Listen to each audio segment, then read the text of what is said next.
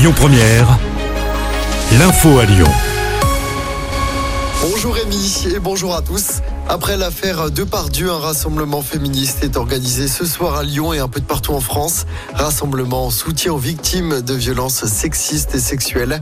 La manifestation se tiendra à 19h devant la préfecture du Rhône. C'est à l'appel notamment du collectif Droits des femmes. Cela fait notamment suite au soutien d'Emmanuel Macron à l'acteur Gérard Depardieu. Les rassemblements sont donc prévus dans une trentaine de villes françaises.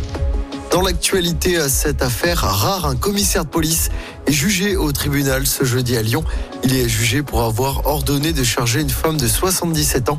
Ça remonte à mars 2019 à Nice, lors d'une manifestation de gilets jaunes, manifestation qui avait été interdite. Ce policier est accusé d'avoir donné des ordres inadaptés qui ont conduit à faire tomber au sol la manifestante.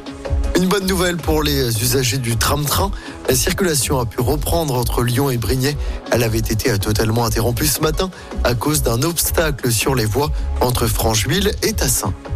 Et puis le musée des Confluences retrouve une fréquentation comparable à l'avant-Covid. Plus de 671 000 personnes l'ont visité l'année dernière, plus de 2000 entrées en moyenne chaque jour. Un chiffre en progression de 2,6% par rapport à 2022. On passe au sport en football. L'OL féminin creuse l'écart en tête du championnat de France. Les Lyonnaises ont battu le Paris FC hier soir à domicile, victoire 1-0 grâce à un but d'Ada Egerberg dans les toutes dernières minutes du match.